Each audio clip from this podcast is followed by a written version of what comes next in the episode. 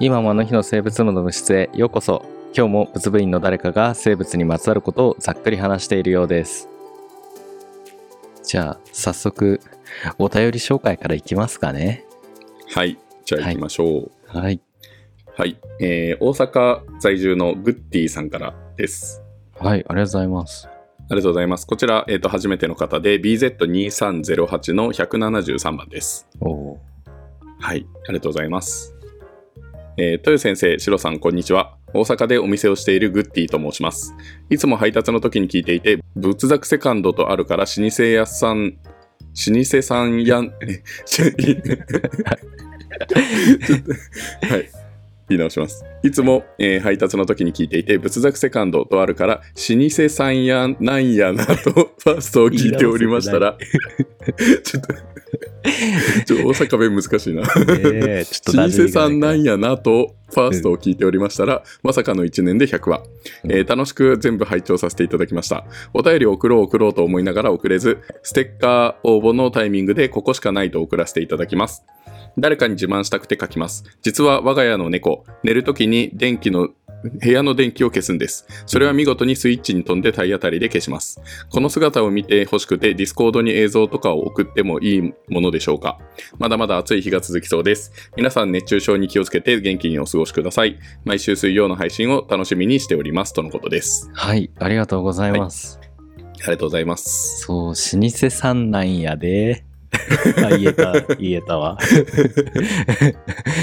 いや二世 さんなんやな。待ってる。うん、合ってると思う、うん、でも、はい老舗ではなかったんだな実 は老舗ではないですね。そう1年で100はあっという間駆け抜けてきたねあそうれだですけねなんでうんはい。まあということでえ猫ちゃんがすごいですねすごいね。うんうん。えこれディスコードで見たいよねぜひ見たい。ぜひ、ぜひ送ってくだえさい。本当何でも何でもあげていい本当に本 当にね。全部共有してみくんださいなもうとにかく生物の写真とかね、なんかあの、お散歩中にあった生物とかっていうの結構上げてくれてるからね。そうそうそうそう。うん。うんいや、いいんだよ。その土地ならではもそうだし、あ、こいつまだいるのかとか、あ、こいつよくいるなとかさ、そういうの がいろいろ見れるからね。あの、そうだね。うん。なんいやかで、も寝るとき、寝るときに部屋の電気消すって、あ、賢いね。うん。そうそうね。んすごいね。うん。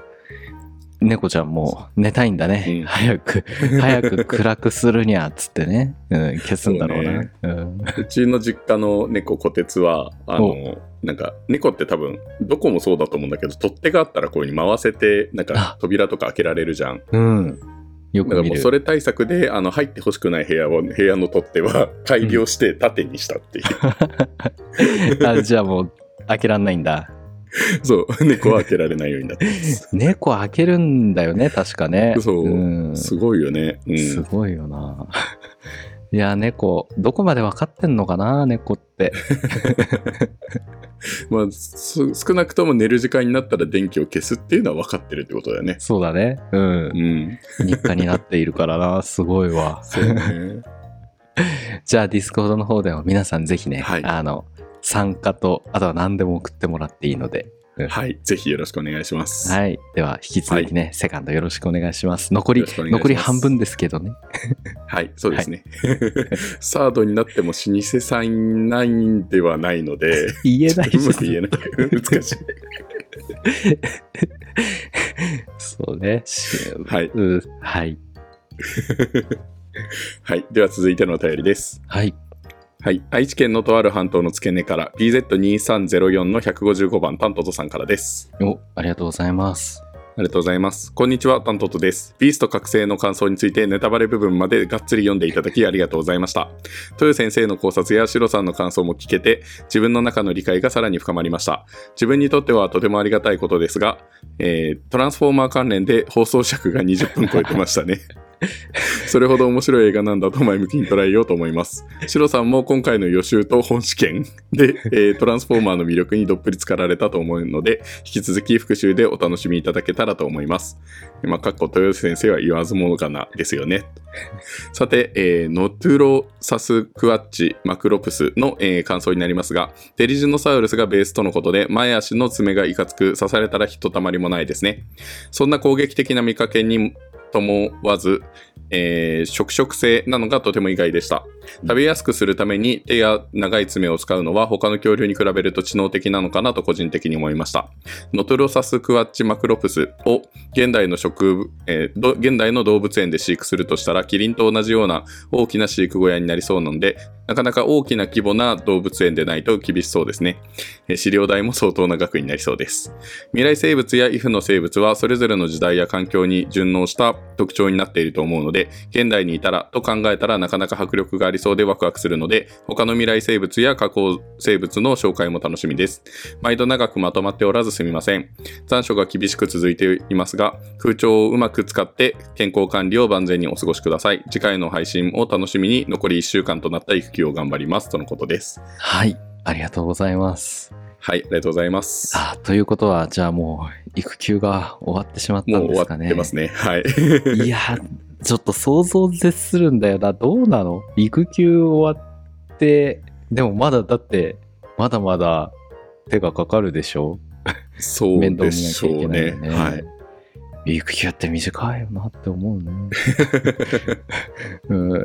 まあ、なんだろうね、はいなんかだんだん自分でできることが増えていくから、そうするとだんだん楽になっていく、うんまあ、その分目が離せなくはなるんだけど、うん、そうだよね。いろんなところなんに。か全部やってあげい。なきゃいけない時期はやっぱ大変だったかな。そう。あんまり覚えてなくなってきちゃっまあじゃあちょっといろいろ大変かと思うんですがね、ぜひ、 た。はい、うん、なんそかうですね。聞いていただけたらと思います。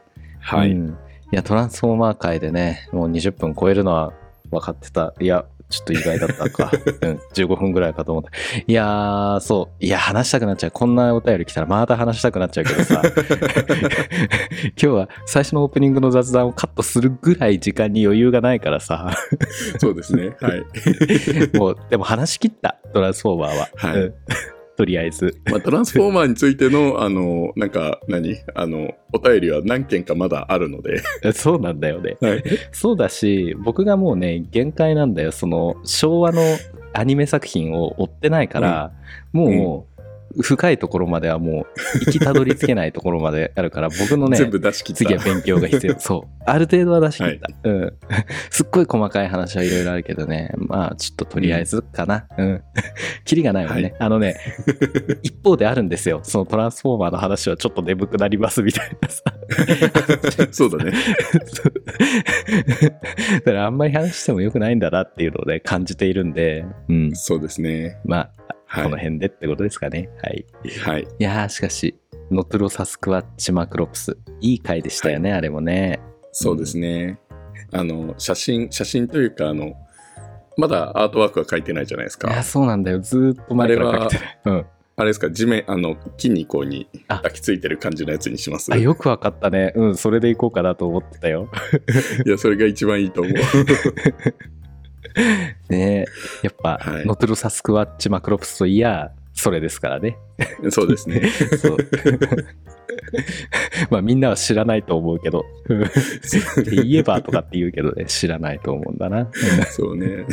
まあ抱き枕として使ってるあの、あそこがね、もうちょっとね、可愛さがね。ね、愛嬌あるよね。はい。うん。じゃあ、とぜいうひ、ことで、あの、アートワーはクができるまでお待ちください。い、そうですね。はい、お待ちください。じゃあ、本題に入りますか。はい。はい。あ、ほえっ、と、本編のお便り紹介です。あ、はい。えー愛媛県800円さんからのお便りです。お、100円。はい、えーこちら初めての方で BZ2303 の147番ですね。お、ありがとうございます。はい、えーベンガルボ大樹について取り上げてもらいたいです。一株の木が、えー森林サイズになるまで枝や幹を広げて大きくなると聞いて興味を持ちましたとのことです。え、あらら、そんな生き物がいるのえーそうなんですよ。森林サイズえ、でかっ、イズ、はい知らないな。えー、あ楽し ベみンです。ガルボ大樹。ベンガルボ大はい臣じゃあ言いたいくな本る。編いきますか。はい。生物をざっくり紹介するラジオ「ザクセカンド」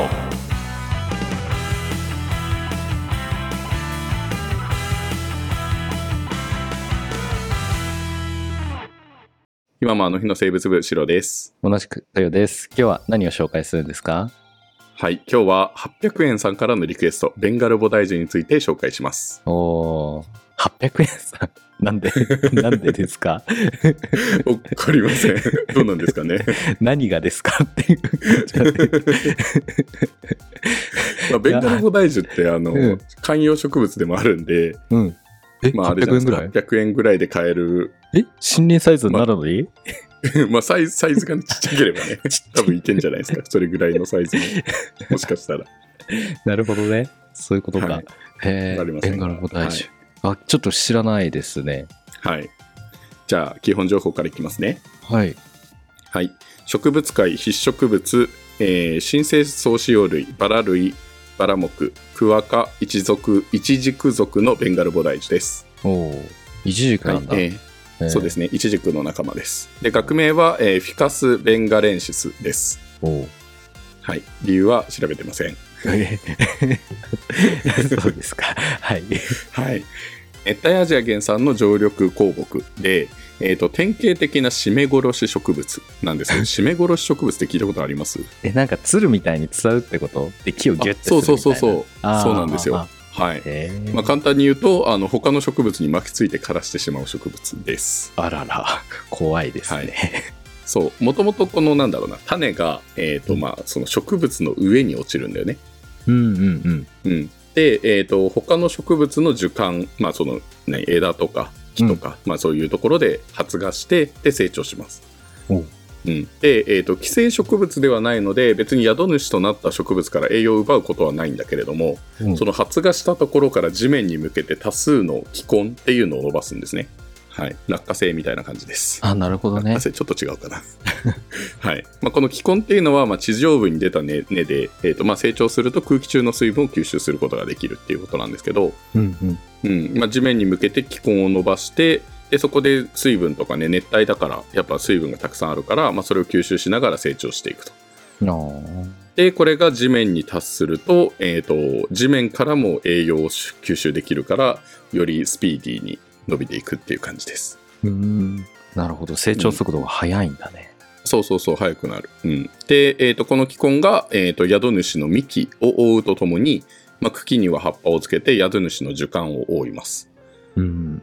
うん、だからまあ宿主植物あの宿主植物っていうのはやっぱ光合成できなくなっちゃうんで、まあ、そうすると枯れてしまうあでーそうする、とその部分が空洞になって、まあ、カゴ状網状になった締め殺し植物の気根だけが残るっていうような感じですへえ、怖いね。なんかアニメとかで見たことないなんか秘密基地みたいな感じでさなんかあのカゴみたいにああ、あるあるある。あああのの、網目状みたいになってるようなね、過去状、あそうそうそう網目状みたいになってる秘密基地みたいな形になるやつなんだけどあれは締め殺し植物の中が空洞になったっていうイメージですねあ、そうなんだ。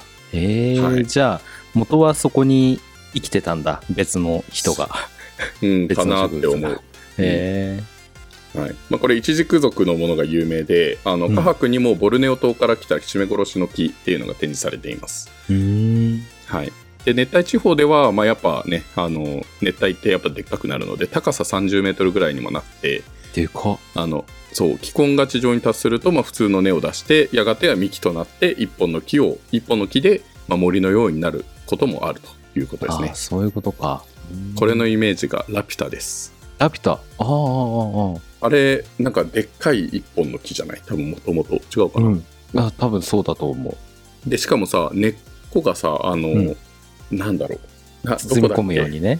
そうそうそうそうそう根っこがこうになんかあの本当に網目状みたいになってないあれうん、なってるなってる。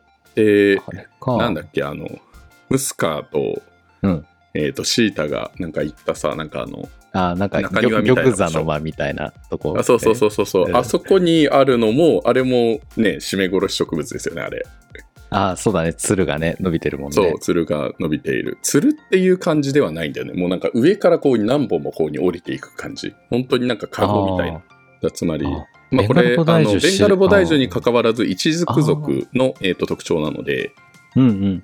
うん、なので、えーとまあ、そうだねそう、はいはいベンガルボダイジュではないあれはねよくガジュマルって言われるんですけどあーあーあはいっていう感じですー、なるほどね。あ、ベンガルボタージュ調べてるけど、これか、この鶴がこう、伸びて降りていってるやつだね。あそうそうそうそうそうそれがラピ基ュタ本でだすねこれか。あーでも、ベンガルボタージュで調べると、本当にこんな、ただの一本の木みたいなこれがあああそうなそんのうそうっていうそうな ん究ですよ。究極体だね、最終進化系だだけど2 まあ万円とかで、多分出てきた時に調べると出てくるのは大体観葉植物として利用されているやつなんであそっかでもどれも6000円だからなんか8000円とかだから800円ではないな800円残念ながら そんなに安くはなかっ たそうかはいた。はいなるほどでねそうですね。で、えー、と葉っぱは長さ20センチの、えー、と卵型から楕円形で、うんえー、と枝が広く横に張り出すので、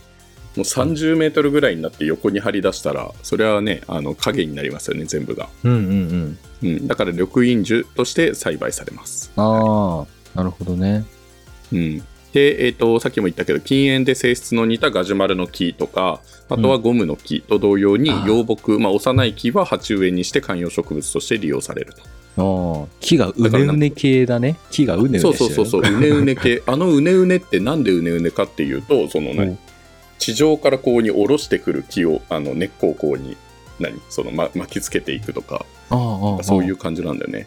なるほどねそういうことか、そう、だから地面からこうに出てくるパターンではないよっていう。降りてきてるんだうーんそう。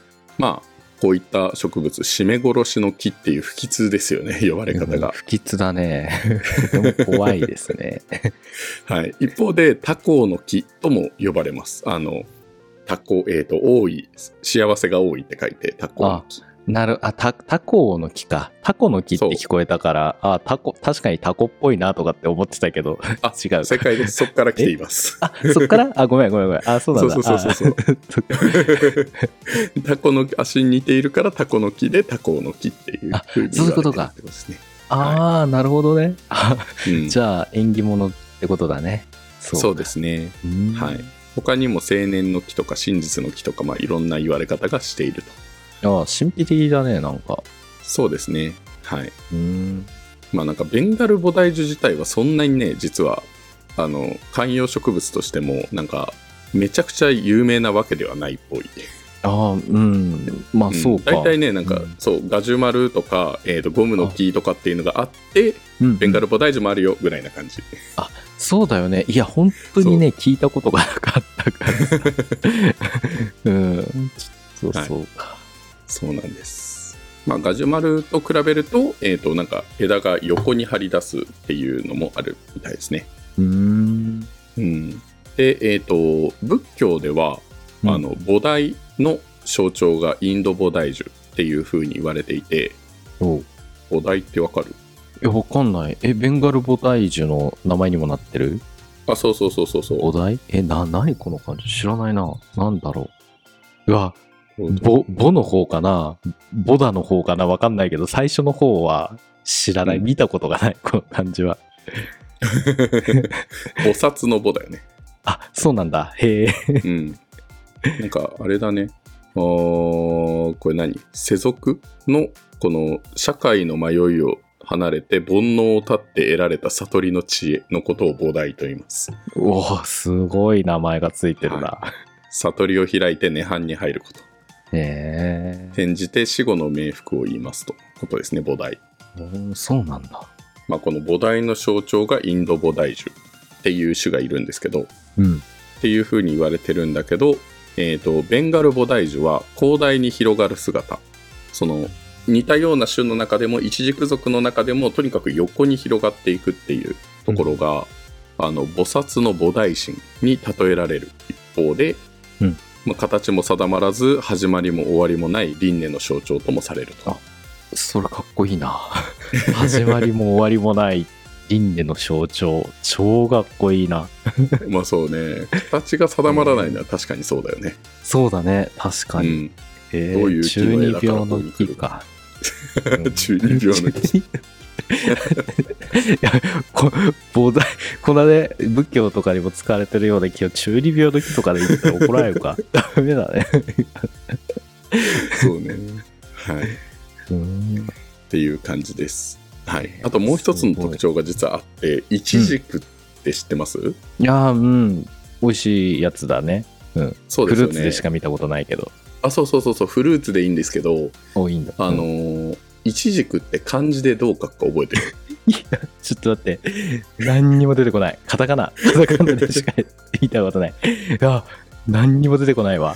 うん。一時 見当期もっつかない。てうん。あのななんだろうなない花の花ななんていあーうのあー、あーなんかそんな気がするような花気ががしない果実みたいな感じの漢字が当てられてるんですけど、うんうんうんうん。うん、これちょっと話をしようと思います今回一軸族なんでおでこれ一軸族この、えー、とベンガルボダイジュとか、えー、と他のガジュマルとかも全部そうなんだけど、うんあのーこの一軸族の種の特徴としては閉鎖化っていう風なのもあるんですよ閉鎖か。うん。そうどうしてなのであの花が咲いてるっていうのが見えない花がないように見える、ああ、閉鎖しちゃってるんだね。そう。いきなりねなんか実がついてる感じへえ。でそれがだんだんだんだんこういうでっかくなっていあの熟すみたいな形だからいつ花咲いたみたいな感じになるんですよおーなんか、裸子植物っぽい、この間のイチョウみたいだ ね。なんか。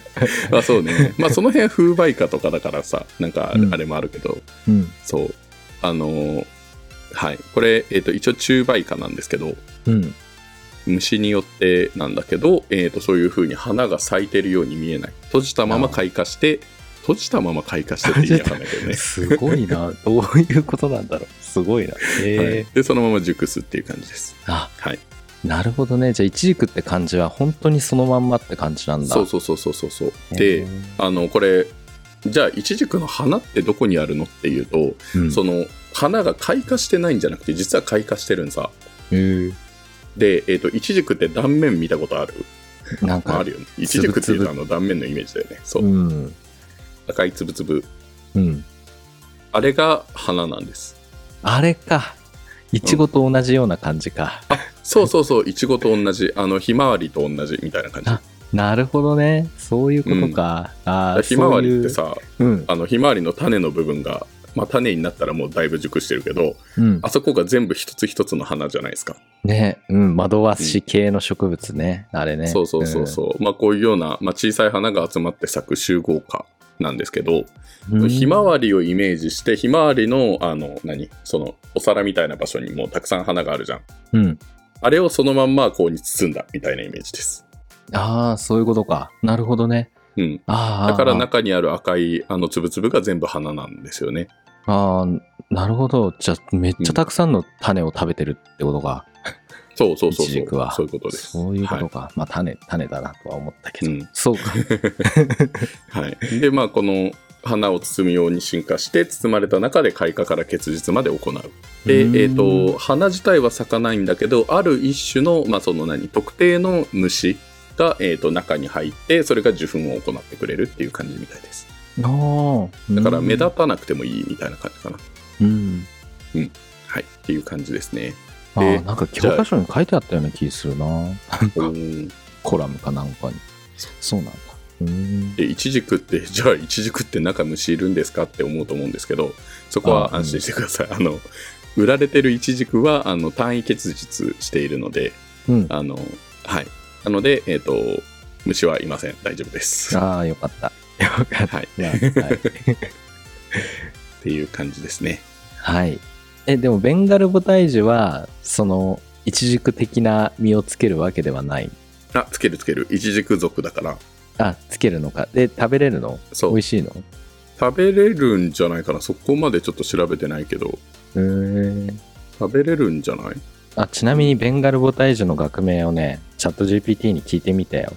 おフィーカスは、ラテン語で一軸を意味していて、えっ、とね、ベンガレンシスはベンガルに関連するっていう意味があってこの種がねなんかベンガル地域やその周辺に自生していることを示すからってことらしいうんうん。ベンガル猫とか言うよね。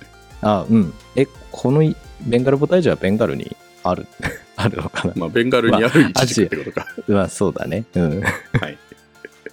まんまで したそんなにひねりはなかったね。気に入らなくてよかった 予想、想像がついたぐらいだっうんた。はい。あでもあ原理的には食べられるとされてるらしいね、ベンガルボタイジュの実はあんまり食べようとしてないってことみんな。うんって感じかな。だけどなんか美味し毒くない性のかとな毒性とかのデータが不足しているのでよくわからないみたいなことが 書いてあなる。るほどね。うん まあって感じだね。うん。はいいや面白い木まだあイ。チジクそうですね。いや、で面かく白なっいとた思やつう。見たいな。でかくなったやつ見てみたい。そそうの、だね。受根うん受根だっけ、うんうんうんそれを下ろしているところ、見たいな。ぜひ熱帯に。熱帯か。 そうなのね。でもまあ、あるんじゃないちょっとでっかめの観葉植物とか。まあそうだよね。うん。ベンガルボダイジュじゃなくても、根っこを下ろしてる様子は多分いろんなところで見られるんで。うん。そうだね。ラピュタ見ましょう。ラピュタ。ラピュタ見たらいいのか。あれ、いラピュタあれ、ベンガルボ体重か。ラピュタは一応なんかあの何っていうのはないけど一応あのうんいろんなとこで言われてるのは、あのなんだっけガジュあマれルですあのガジュマルですあ、そうですか。 はいまあ仲間みたいなもんだもんね。あそうですねはい仲間ですはい。はいじゃあ以上にしますかはい。お聞きくださりありがとうございました。仏作セカンドは皆様からの温かいお便りを募集しています。概要欄のお便りフォームからお送りください。詳しくは X や公式ホームページ、今学びの生物部の部室であるディスコードをチェックしてください。今回紹介した内容はざっくりだけです。これ以降の深掘りは仏部員の皆様に委ねます。今もあの日の生物部、素人、というがお送りしました。ではまた次回も遊びに来てください。お疲れ様でしお疲れた。様でした。はい。はいああのーうんあれ、同じこと思ってるかもしれない。うん。そうです科ね学。系、えーと科学系ポッ抽ドキャ選ス。ト。あ、抽選だった。あ、そっち いや、アマゾンの方が始まって、あ、そうですうね。んそっち先にしましょうか。 23日頃までが、あの、はい。ポイントが付与される期間だよっていうんで、ぜひじゃみあ、んな。ギリギリ間に合いますかね、まだ。いや、余裕です。まだ間に合う。いけるいける。はい。ということで、じゃあ8エピソード聞けばいいんですよね。うん、8エピソード聞けば、みんなに300ポイントくれるらしい。うん。でも、そうだね。うん。で、10番組聞けば抽選で1000ポイントもらえるらしいです。うん、うん、うん。抽選はい、で。ということで、ははいい、い、っぱい聞いてみてください。はい、ぜひよろしくお願いします。は Amazon の方でも。はい。はい。で、で、あと、抽選ですえねっ、。と、そ大うです切なね。ことをあのうん。はい、ステッカー応募ありがとうございました。はい。はい。その抽選の方を9月24日日曜日の夜10時半あたりからやります。はい。急ですが、抽選会、 うん、抽選会をやります。そうですね。はい。ディスコードの方で、また、あのー何でしたっけ、クラスターのリンクを貼りますので、うんぜひ、あのー参加希望の方は、ディスコードの方に入ってください。はい。ぜひ、はい。アバターを作ってお越しください。そうですね。はい。よろしくお願いします。 Amazon のやつ26日まででした。あ、余裕26でしたじゃあ、あと1週間ぐらいあるってことですね。はい。はい。よかったです。じゃあ、皆さん、ぜひ、はい。 1週間ありますので、8エピソード、Amazon Music の方でお聴きください。はい。